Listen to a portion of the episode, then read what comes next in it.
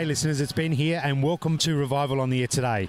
If you're new to the podcast, what we do here is interview people about the miraculous things that God does in their lives.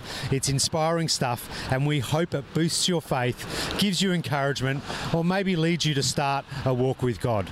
If you're a regular listener from one of more than 60 countries where people subscribe, then welcome back. We love having you on board, and we hope you're enjoying the miracles. Now, it's not normally this noisy when I record an intro. Tonight, I'm outside in the city of Brisbane on the Story Bridge that runs over the Brisbane River. Why, I hear you ask? Well, this bridge features in the next interview where I talk to Danny and Mandy, a married couple who came from such different backgrounds when they met as teenagers. Danny had a fiery temper that was fueled from a violent, alcohol infused upbringing, while Mandy was taught good Christian values from a very young age. Many years later, they live a happily married life that would not have lasted if it wasn't for prayer and trusting in God. They also share the testimony of their grandson Kalani, whose doctors told his parents that he would be born without a spleen, along with other life threatening issues, including significant heart problems. Kalani, now aged 13, leads a confident, healthy life, thankful for what God has done for him.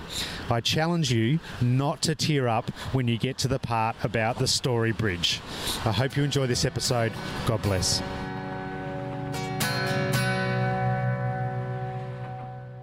Danny and Mandy, welcome to Revival on the Air today. Hi, how are you, Hey, Ben? Ben, good to be here. It's taken us a bit of time to get this organised because you two are hardly ever in the state in our town because you're always travelling around to uh, fellowships uh, all over Australia and, in fact, all over the world. You've uh, just Nowadays, come yeah, back it's from a like that, big trip overseas. Great nomads on steroids. visiting lots of fellowships around the world and no doubt seeing lots of things, Mm. um, which are pretty amazing. I'd like you to share both your testimonies today. Now, Amanda, you've got a particular healing testimony that you want to share with us as well, which I think is pretty phenomenal. Wow.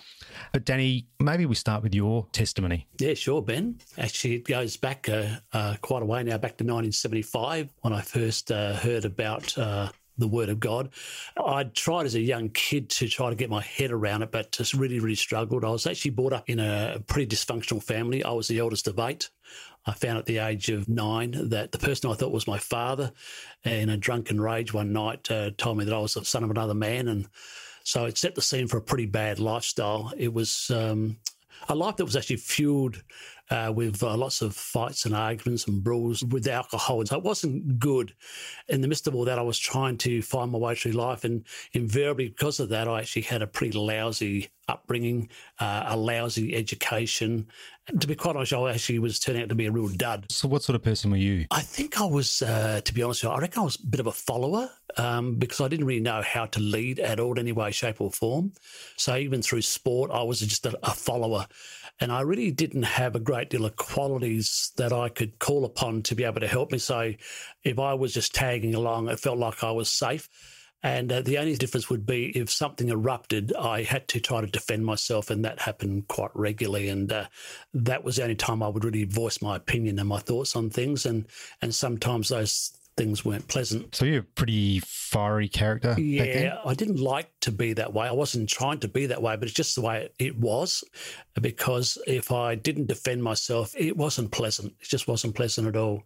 And so, with that in mind, I did go to some religious people from time to time when I was a young kid, asking them questions. They'd give me little testaments, New Testaments to read, and I didn't understand it. I can still recall a guy who was visiting our school at the time, a little caravan, who was uh, trying to teach me some things about Jesus. And even as a young kid, the questions I asked him, he really was at a loss to give me answers for. I had really no direction at all. So I had to cut that short. It was of no value. But it wasn't long after that uh, that we were living in a place called Nangwarry, which is southeast of South Australia. And we had a, a holiday, the only holiday I ever remember having as a family. We actually hired a caravan. Uh, my stepfather had got an inheritance with a car, towed a caravan from the southeast to the West Beach Caravan Park. And it was in this caravan park that one night my brother, Jimmy, who come tripping across the caravan park, and it was a balmy night. And I remember him yelling out, I'm going to live forever. I'm going to live forever. And my ears pricked up. I thought, whoa, I've always wanted to know what that's about. And he got back to the caravan. And because he was carrying on, my stepfather gave him an absolute flogging this night inside the caravan and told me to stay there. And I waited and I waited and I waited for him to come out because I wanted to know what it was. And when he came out, I asked him, I said, What were you saying? And he said, uh, They said over there, Dan, it's a group of people that's telling you can live forever. And so, with that, I was so intrigued. I ripped across to find out who these people were. Anyway, it was just people telling me to go to church. That's all it really was. And I was so deflated, so let down, and come away from there pretty dejected. And so, once again, I'm back to square one. So, by this time, I had really given God away as a bad joke. I thought, oh, no one really knows. And so, I just decided I'm just going to live like everybody else. And that's exactly what I did. So, as I grew older, I just got involved once again as a follower. And I was involved with, you know, alcohol and sport and drugs and all the other horrible things that go with it, thinking I was no different to anybody else, basically. In 1974 75, I was up in the Northern Territory and I saw what Cyclone Tracy had done to Darwin uh, back then, and it just blew the place away. And wow, that was a really horrible thing. I can still vividly remember seeing what that place looked like. You had to actually be there to see what it did. It just destroyed the place. There were things twisted and wrecked in so many different ways, and no matter what constructions they were, they were just ripped apart. It was there that I began to think that there was something more powerful than mankind. Never told anybody. I kept all my thoughts to myself, and I just knew there was a power far beyond mankind, but I didn't really know what it was. Saw some things there that I should probably never have seen, but that's the way it was. And but I decided to drink my life away in Darwin. Anyway, consequently, I was working as a firefighter in uh, Berrimah in up in Northern Territory, and um, I was out on a mission one day at a place called Mummalari out in the bush, and I uh, had a horrible accident up there where I come off a motorbike, jumping over a mound. The truth was I couldn't ride. That's the truth of it. Anyway, I remember going up, and that's the last thing I remember. But I dismounted from the bike, and my head connected with a uh, pandanus tree without a helmet, and whoa, that was uh, that was the last thing I remember. The lights went out, and the next thing I know, I woke up in the Darwin Hospital. I'd been pulled out by the jungle by one of those Army Chinook helicopters, and and uh, I remember waking up and I thought, I'm alive. I can't believe I'm alive. So it wasn't long after that that I just decided I had to get out of Darwin, and uh, so I got out of Darwin. And when I got back to Adelaide from Darwin, I was going to see an ex girlfriend of mine at the time. Uh, that's when I first met Mandy. So, how old were you at this stage? Uh, about 20, I think, was it, Mandy? Uh, no, you were 19. 19. Early 19. So, Mandy, I- you weren't the ex I girlfriend. was 16. No, definitely not the ex girlfriend. Friends with the ex girlfriend. Yeah. Anyway, Yeah. we won't go into that one. Mandy very quickly told me that my morals were really, really bad in no uncertain terms. And so I'd never had anybody actually say those things to me before. And so I just knew that she was different. And as I got to know her more and more and more, she began to outline the Christian values and and once again, that old thought from what's the, the purpose of life come rushing back. And I was eager to hear what she had to say, but I was trying to put on a bit of a front at the same time, saying, you know, I had to put my ego in front of that. I got to hear about the Holy Ghost. I'd heard that word before, but didn't know what it meant. I never really heard of baptism. I'd heard of people being sprinkled, but I never heard of baptism. And I certainly didn't know what it meant, to be honest with you. And I'd never heard of born again, speaking in tongues. Uh, those things were just foreign to me. I had no idea what she was talking about. And to be honest, having been brought up in a Christian family, I'd never actually met someone quite like Danny either. So when I first met him, he had very long hair and a panel van, and he definitely had no morals, and drinking was a really big part of his life. So we really came from two totally different spectrums of life. So it was uh, an interesting uh, get together at the very beginning. Yeah, it was. Yeah, it was like the the girl on top of the hill and the boy in the valley. That's what it was. but uh, anyway, as it, as time ticked along, she took me up to, to meet her parents, and they also were telling me the same story. And so I'm surrounded with something I was completely alienated from before. I had no idea what they were talking about. Anyway, to cut a long story short, I was invited by her parents to come to a meeting, which was up at Elizabeth, uh, north of Adelaide at the time, and I agreed upon that. And I went to this meeting uh, really not knowing what to expect because I wasn't a church goer, so I didn't know what to really expect. Some people had saved some seats for uh, Mandy and I. I think it was the second row or the first row in that meeting, was it, Mandy? Right up the front. right up the front, yeah. And I didn't know who these people were. And I sat in that meeting, and I, I got to tell you, it just totally went over my head. I thought that I was on another planet with these people, and I thought, what on earth are they on about? And then when the time came, they were talking about uh, operating the spiritual gifts, and I certainly had no idea what that was, even though it was explained.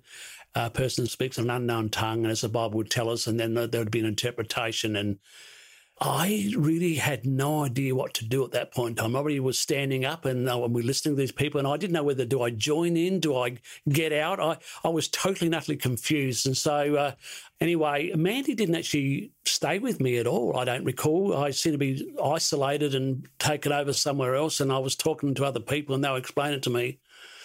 And I just honestly, I had no idea what they were talking about. As I said, I was a dud. I thought you had to be a pretty smart person to understand all this sort of stuff, and I just wasn't that person. My uh, high school teacher had told me that I would amount to nothing, and he was probably right because that's where I was going. I flunked in everything, and I thought I was going to flunk at this as well, to be honest with you. There was one guy, and to this day, I don't know who this guy was, but he. Uh, he was the guy who really I've got to thank really because he um, said to me this particular day, he said, Danny, he said, you've done a fair bit of arguing here today and and the truth was, I had because I was trying to defend myself. He said, Why did you just go out to the front where there was people being prayed for in this prayer line and said, Ask God to do the proving for you? I just remember saying to him at the time, I said, The only way I'll ever believe this trash you're dishing up here today is if I can receive this experience myself and I can say I received it rather than what you tell me I've received it. And I really thought I'd won the argument and I was very good at coming up with an answer. But so you thought by putting this challenge out there that nothing was going to happen? Yeah, that was my survival mechanism, and it always had got me through. I don't ever recall anybody getting the better of me because that was my only thing that I had, which I was good at. He just looked me in the eye, this guy, and he said, uh, Danny, when you receive this Holy Ghost, I can tell you now, we won't have to tell you, you'll tell us. And for the first time in my life, I was at checkmate. I just didn't really know what to do. He had me hook, line, sinker, boat, jetty, the whole works. I was at a loss, really. But I just waved my arms and flicked my eyes and uh, walked away because I was done. But I don't know why, but that moment I just walked the prayer line. I don't know why I did that. I walked the prayer line and I remember the guy, and once again, I don't know who this guy was either. He asked me what I wanted, and I just said, Oh, this Holy Ghost thing, mate, whatever that is. And I was that suspicious you know, when you live the life that I live, you just don't want to be conned by anybody. And I just thought this was another con. And I remember when he was praying, I one eye open and one eye closed, and I wasn't going to get conned by anybody. And nothing really happened at that prayer line because I had a really lousy attitude. But that guy said to me, um, So, Danny, have you thought about getting baptized? And that wasn't even on the radar. That was so far away from my mind. But for whatever reason, I walked to the baptism room. And next minute, I'm sitting in a baptism tank in front of people I'd never ever knew. And I went, What am I doing here? I can still remember my pride, can still remember thinking, if this gets out of the footy club, this is not a good thing. And what am I doing? You know, I felt like a real fool at the time. Anyway, the guy who baptized me, once again, I don't know who that person was either, but I remember him saying to me, Danny, when you come up out of the water, he said, You pray for this Holy Ghost. God is gracious. He'll give it to you and you'll know. He said, You just pray. In my mind, I'm thinking, oh, I've never prayed in my life. I don't know. How do you pray? That's just another foreign thing to me. So I was actually in a bit of a bad spot there because I didn't know. I thought I was going to make a fool of myself. He asked me, Did I believe that Jesus Christ is the Son of God? You know, all of my life I'd wanted to believe that, and many people tell me about it, but how do I believe in something I don't know? I found that very strange to answer that question. I said yes. I guess in a roundabout way, deep down, I wanted to know. He asked me, did I believe the promise that he'd fill with this Holy Spirit? And once again, I didn't know that either. So it was on face value that I said, yeah, I guess. Anyway, I come up out of the water. And because I didn't know how to pray, and to this day I still don't know, but I think I was going to say thank you because I didn't know what to say. But I'm really glad that all happened because as I went to say thank you or whatever it was I was going to say, out of my mouth came the language the Bible talked about. And oh my goodness, I will never forget that moment. It was far better than they told me it would be like. So what was going through your mind when that happened? What did you what did you think? I didn't even know if I could ask God for what He was going to give me. I didn't even know how that could be. I was so confused. I'm with foreign people. I'm doing something I've never done in my entire life. I'm asking for something. Is it really? Is that tangible? There was all those emotions going on in my head. And so I just didn't know. I didn't know what was going to really happen. But all I could do was go with the flow. In fact, I don't even know what I would have said after I said thank you, to be honest with you.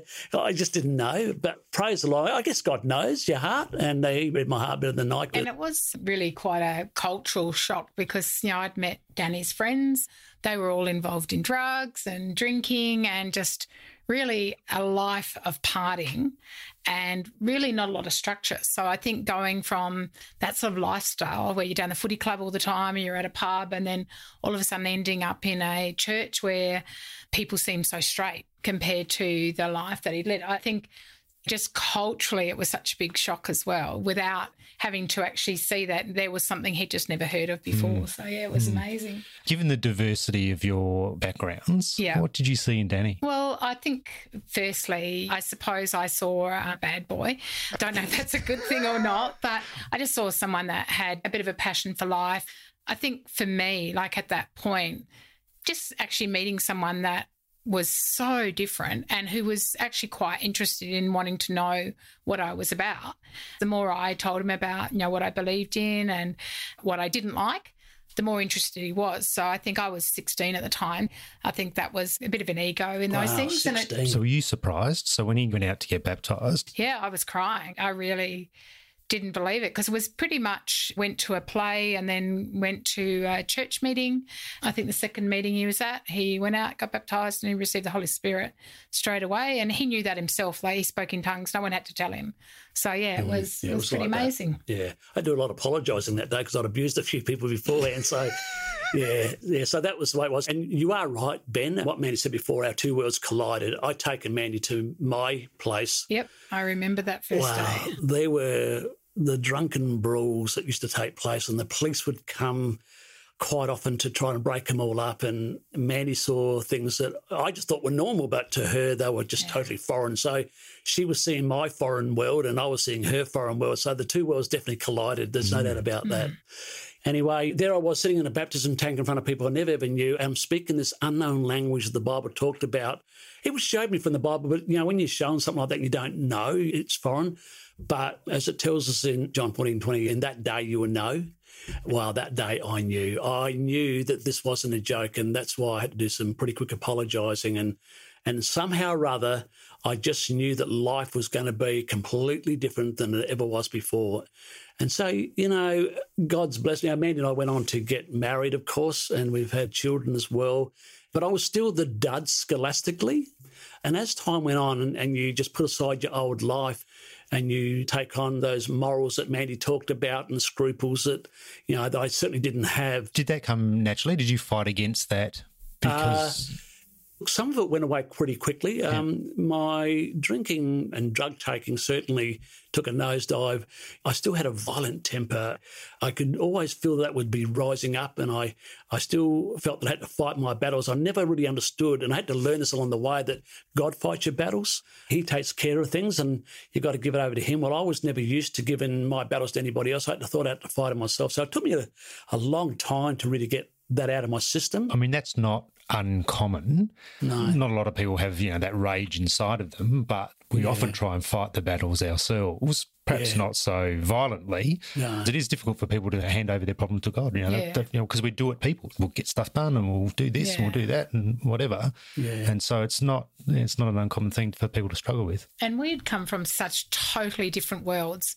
I think a lot of Danny's jobs he'd just fallen into, like just something was there and he took it. And I think once we were married and we like understood responsibilities and Danny actually started understanding, well, I actually need to have a job that's going to see me through the test of time. And so it was a totally different mindset. And that's not something I think Danny could have picked up easily, having lived all of his life mm. in this sort of like chaotic sort of thing. And yet he changed to get a really good position and to stand the test of time in relation to a career.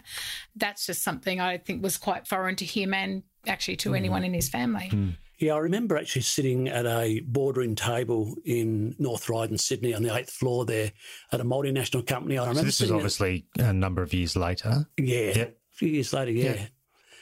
I just remember I was sitting there, and to be honest, at this point in time when I was sitting there, my mind was supposed to be on the job as we was trying to strategize for things inside the company, but my mind was set on how how on earth did I get here? It just shouldn't have been. There was no way in the world from my my scholastical degrees that I lacked from way back then, and uh, having a teacher saying that you amount to nothing to have that said to you, and I had no goals in life. And then all of a sudden, I'd received this amazing power of the Holy Ghost.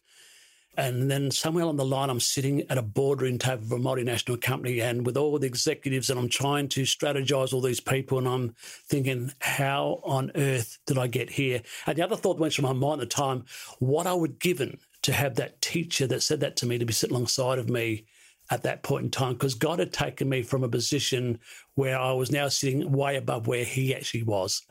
So God's really good. He does some amazing things for you. I think what really helped me was, um, and I've got a lot of gratitude for Pastor John Corman, who, you know, he saw me come with my long hair and my, you know, I had a lousy attitude, and that poor guy, gee, I feel sorry for what, you know. But anyway, we got through it. I've got the utmost admiration for him. But the thing that he did for me, which I didn't understand at the time, he threw me into looking after young people's in the early years, a position that I never wanted to be involved in doing leading people. I just shied away from any of that. I think I was once again, even though I was spirit filled, I was still scared of being a leader. But somehow or other, he just saw something that I couldn't see. He just picked me up and he threw me in and said, sink or swim, basically. God taught me to swim, and swim I did. Then all of a sudden, I'm involved with all these people and trying to help and help and help and help and begin to see the diversities of life. People come from all different walks of life and trying to be involved with it. And I learned. I learned so much. And because I learned so much.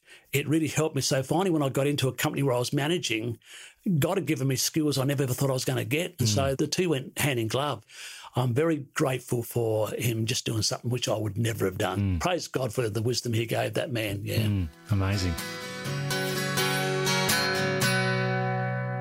Okay, listeners, time for a little plug. If you're enjoying hearing the amazing stories of what God is doing in people's lives today, then I've got something for you. In June of this year, 2019, the Revival Fellowship is holding their international convention right here in Adelaide. The theme of the convention is What's Your Story? We're going to have a lot of visitors from all over the world, and many will share their stories of hope, of miraculous healing, of joy, and of profound happiness that a life with God brings. So, from the 8th to the 10th of June 2019, we invite you to join us right here in Adelaide, Australia, to find out what's your story. Head over to www.whatsyourstory.me to find out more information or to register for this year's convention. Look forward to seeing you there.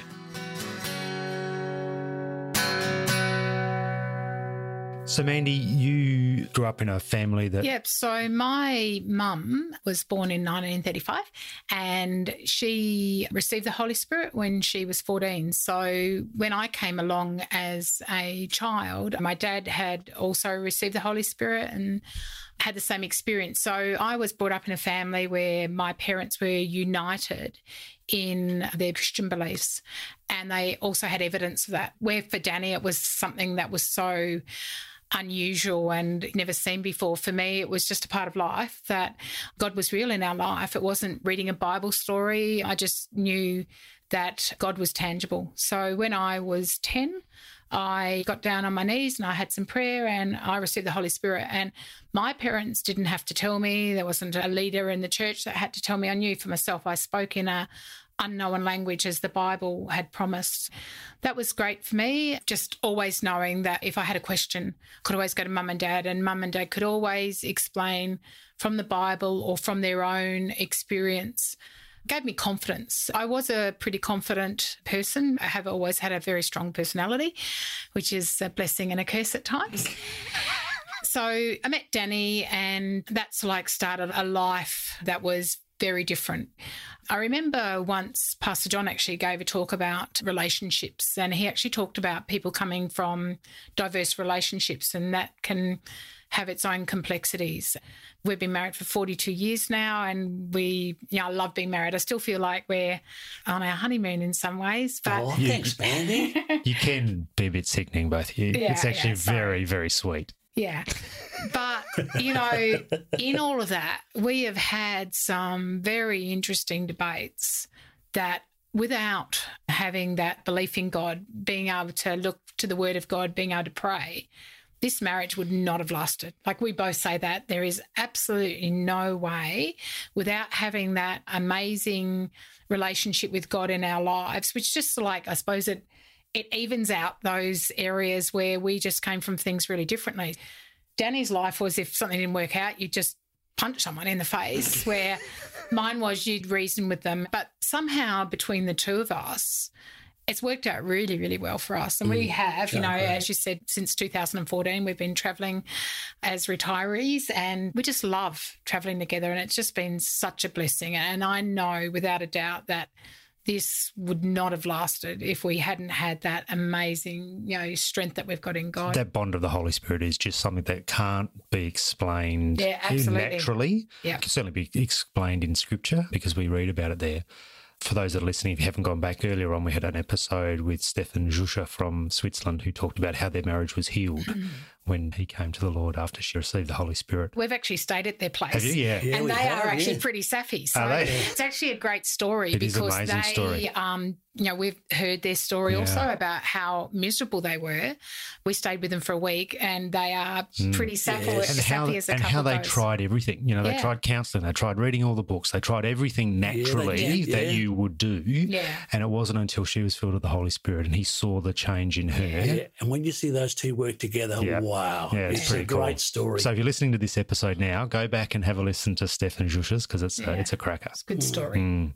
So you guys have both seen some pretty amazing things. I mean, in 42 years, I imagine we could be here all night and till tomorrow and probably for the rest of the week of all the amazing things. But inside of your own personal family, you've had some pretty amazing testimonies, haven't you? Yeah, well, you know, we've got two children and they're also pretty strong willed. Something to do with our personalities blended together. But pretty well, when I look back, for the first 20 odd years of our life, we had just the typical things that happen, uh, you know, trying to work out things in your marriage. But the first really, really big challenge we had was really in 2005. Our daughter was married and was pregnant with her second child. And at 23 weeks gestation, Amy went to have a scan and was told that their unborn child had some significant health issues. Instead of having four chambers in the heart, their son had one chamber in the heart. Uh, he had arteries missing, they were blocked or they were in the wrong place. He had a malrotated intestine and bleeding from the intestine. I've got a whole list of things here.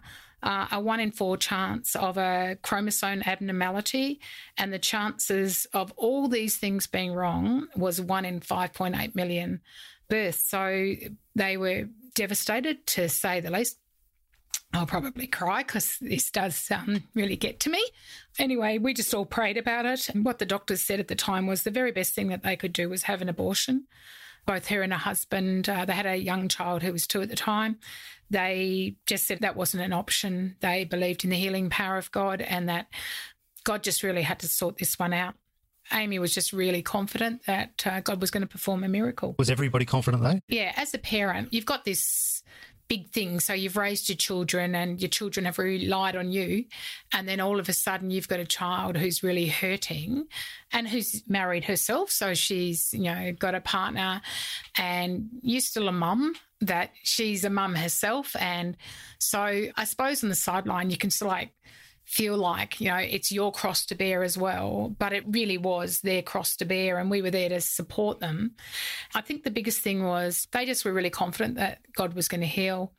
There was a number of things happening at the time. So we had uh, within our church our assembly we had people praying constantly and providing support. And I suppose Amy and Paul were cocooned in this environment of people really trusting that God was going to see them through.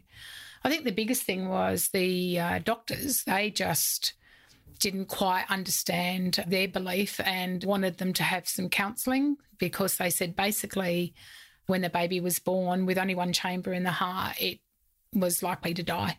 Mm-hmm. And they just chose just to get support from one of our pastors within our church. Why did they want them to have counselling before? Because they had She was born. chosen not to have an abortion, Yeah. they didn't have a lot of answers for once the baby was born as to whether it would survive. So there was little chance that he would survive. And so it's a big thing to go full term and then have not a baby, Yeah, you know, okay. long Yeah. term. Yeah, he had a condition called asplenia, which is either a lot of little spleens or no spleen at all. And they had detected there wasn't a spleen. And so the doctors had told Amy and Paul that without a spleen, he just wouldn't survive. Amy's an amazing girl. You know, you're supposed to teach your kids about faith, but she was teaching me, well, she was teaching us really. She told the doctor there that you do what you have to do and you let my God do what he has to do. My boy will have a spleen. And, and that was the beginning of, whoa, this is this is big. This is really, really hmm. big. I mean, you can only imagine the doctors. You know, hmm. they're looking at it naturally based on all their experience. They must have just thought they'd off the Yeah. planet. Hmm. Yeah. had some very interesting conversations, particularly with the doctor in Adelaide. They were told that he'd be classified as a blue baby, so blood not being oxygenated. And as soon as he was born, they wouldn't be able to hold him. He'd be whisked off to ICU and they'd try and see what they could do to monitor him. And that happened. He was born. In fact, the circumstances of him being born were just unreal because all the doctors that were meant to be there didn't get there in time. She actually gave birth quite quickly, and there was only a midwife and our daughter and her husband in the room. They actually wrapped Kalani up in some foil and gave him to Amy to hold while they just finished off with everything. And Amy just knew there and then, Yeah, you know, like moment, never going to hold your baby. And then she's holding this little chubby bit blue baby.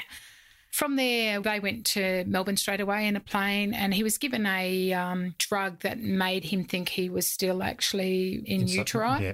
and that was constant. And he was sent to the Children's Hospital in Melbourne So why did he have to go to Melbourne? because there's nothing that they could do with him here, and that is the biggest hospital in Australia for dealing with like major heart issues. So why didn't they have him over there? No, it wasn't even suggested. You know, I don't know that they thought he'd actually get Just that get far. far, yeah. Well, they didn't think he'd have a spleen. He had a spleen. I was there, and the doctor told Amy he's got a spleen.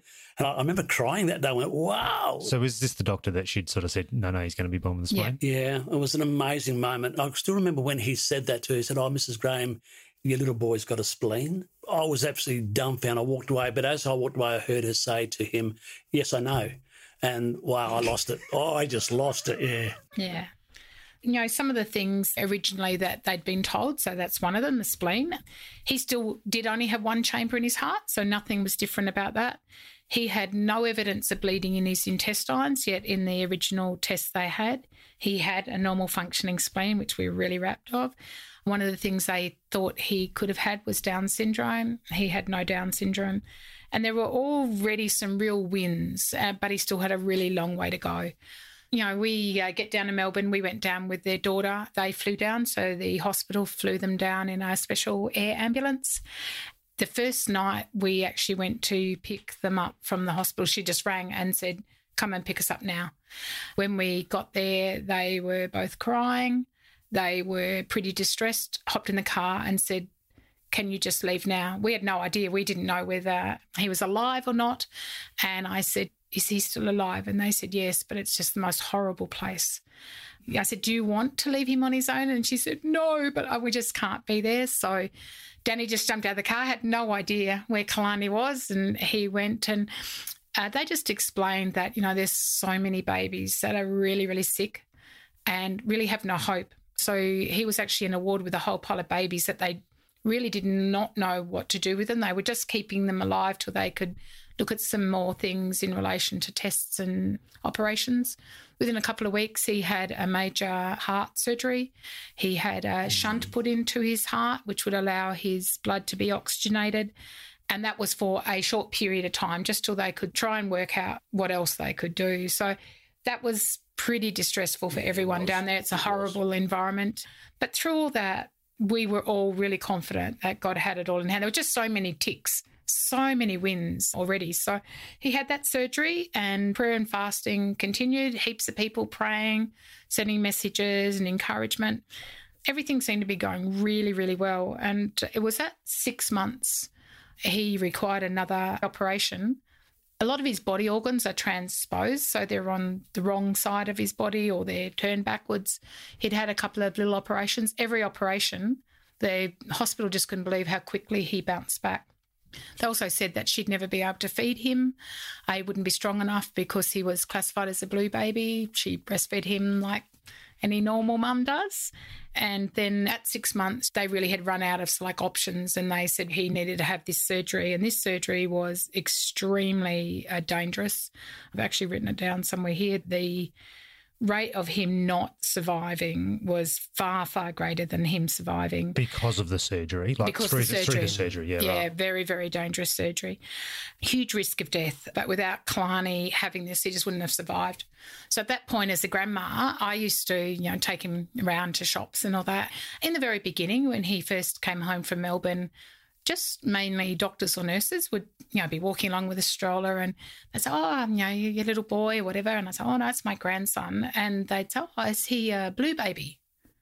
And I looked, I thought he was just the most gorgeous baby, and I couldn't see it. But before he had his final surgery, just about anyone would say, Oh, what's wrong with your little boy? He had a, a blue tongue like a lizard, and all of his fingers were really chubby, like full of blood, where the heart couldn't pump it back up. He acted like a normal child, but he didn't look particularly healthy. So the blue baby, is that sort of a tinge in his skin or? Well, the heart's not pumping properly and Yeah. it's, it's not getting oxygenated. Yeah. So I didn't think anything of it, but his fingers were quite chubby and blue looking, like they were cold. Mm. One day we were going to the heart doctor at Women's and Children's in North Adelaide. I went with my daughter to most of the appointments if I could. And on the way there, she just said, Mum, I don't want you to be upset, but I'm going to Melbourne for this next heart surgery and it's really serious and I actually don't want you and dad to come. And I was like, oh, okay, you know, why is that? And she said, look, you know, with the surgeries, I've got this wealth of people around that can pray and be supportive. At this time, I actually just want to trust in God. I just want to say, there's no one else here to support me. And you know, that's what mums and dads are good at supporting kids. I just want to trust in God. So I couldn't argue with that one at all. And we went straight from that conversation into the cardiologist at Women's and Children's. Whilst Amy was in with the doctor, the cardiology nurse came out to me and sat down and said, "Amy's going on her own. Uh, we don't feel comfortable about this at all. We there's such a high risk that he's not going to survive this surgery. If it's money, we'll pay for you to fly down as well." And I said, "No, it's got nothing to do with money." I said, "You know how we believe in God's healing power. She's just confident." She actually said, "I don't want to be left in Melbourne with a dead baby." I'm putting that as a fleece out to God. And so off she went down there with a whole pile of ultrasounds that showed what was wrong. The cardiologist in Melbourne, who had done all of Kalani's surgery, he looked at the scans to make sure he knew what he was doing. And then the day before, they did another set of scans. And it was at that point they actually realised that there'd been some major changes. So he'd had the first scans maybe three weeks before.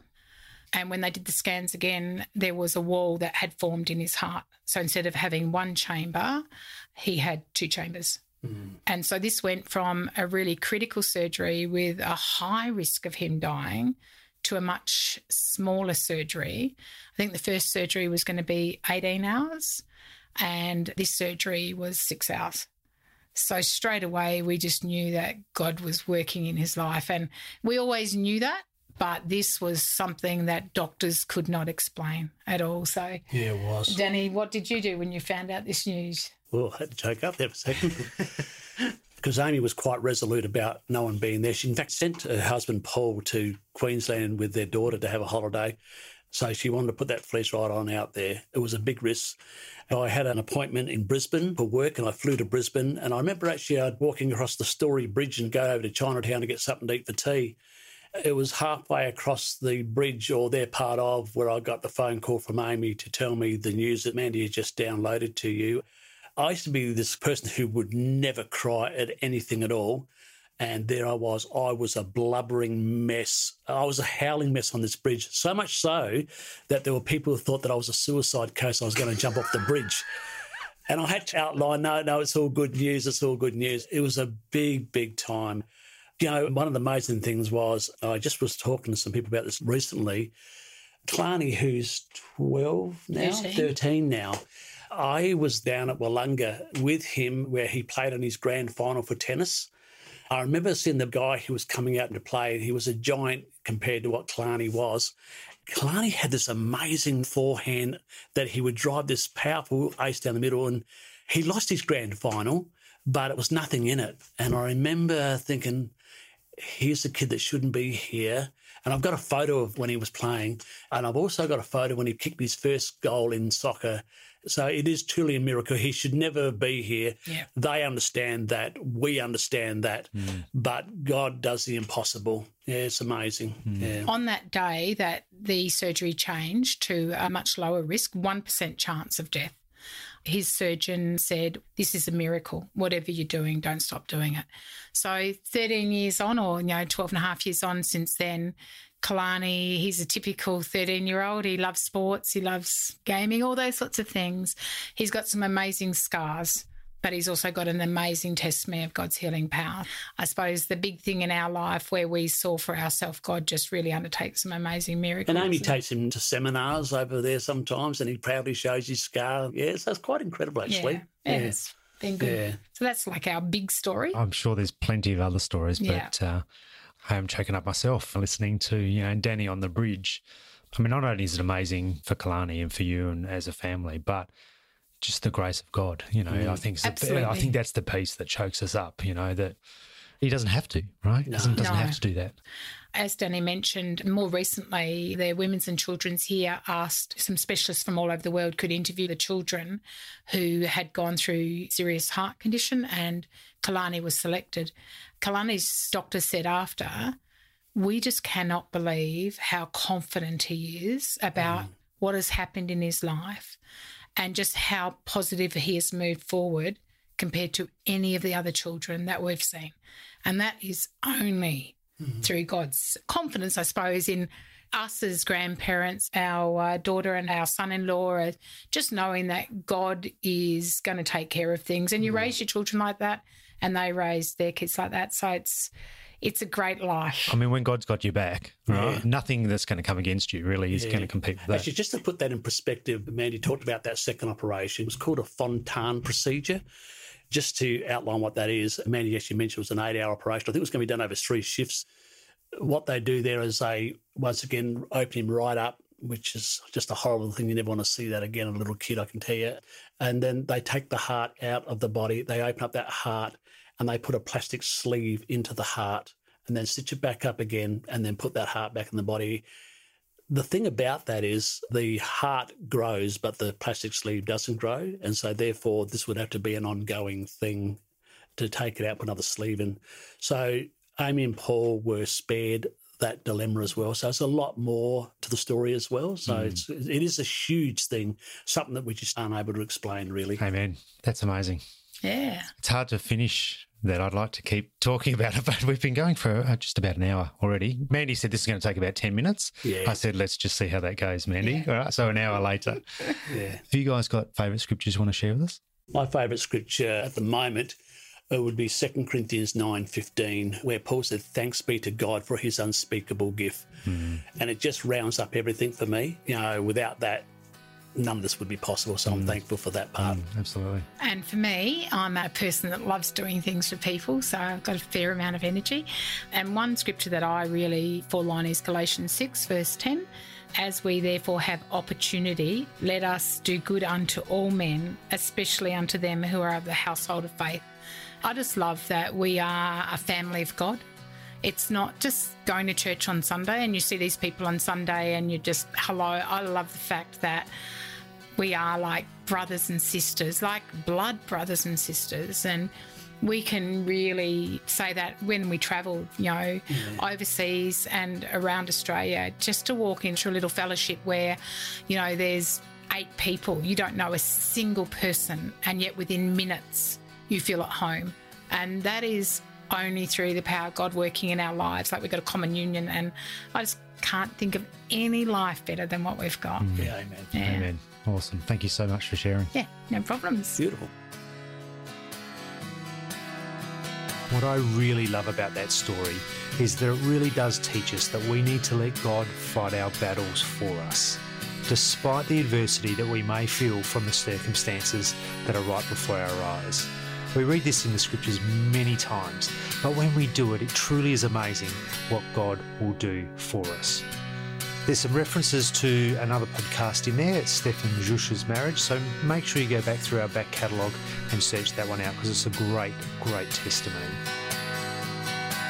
Would you like God to have an impact on your life like he has on Danny, Mandy's, and Kalani's? Then send me an email at podcast at revival on the air today or head to our website to find out what the Bible says www.therevivalfellowship.com. Until next time, God bless.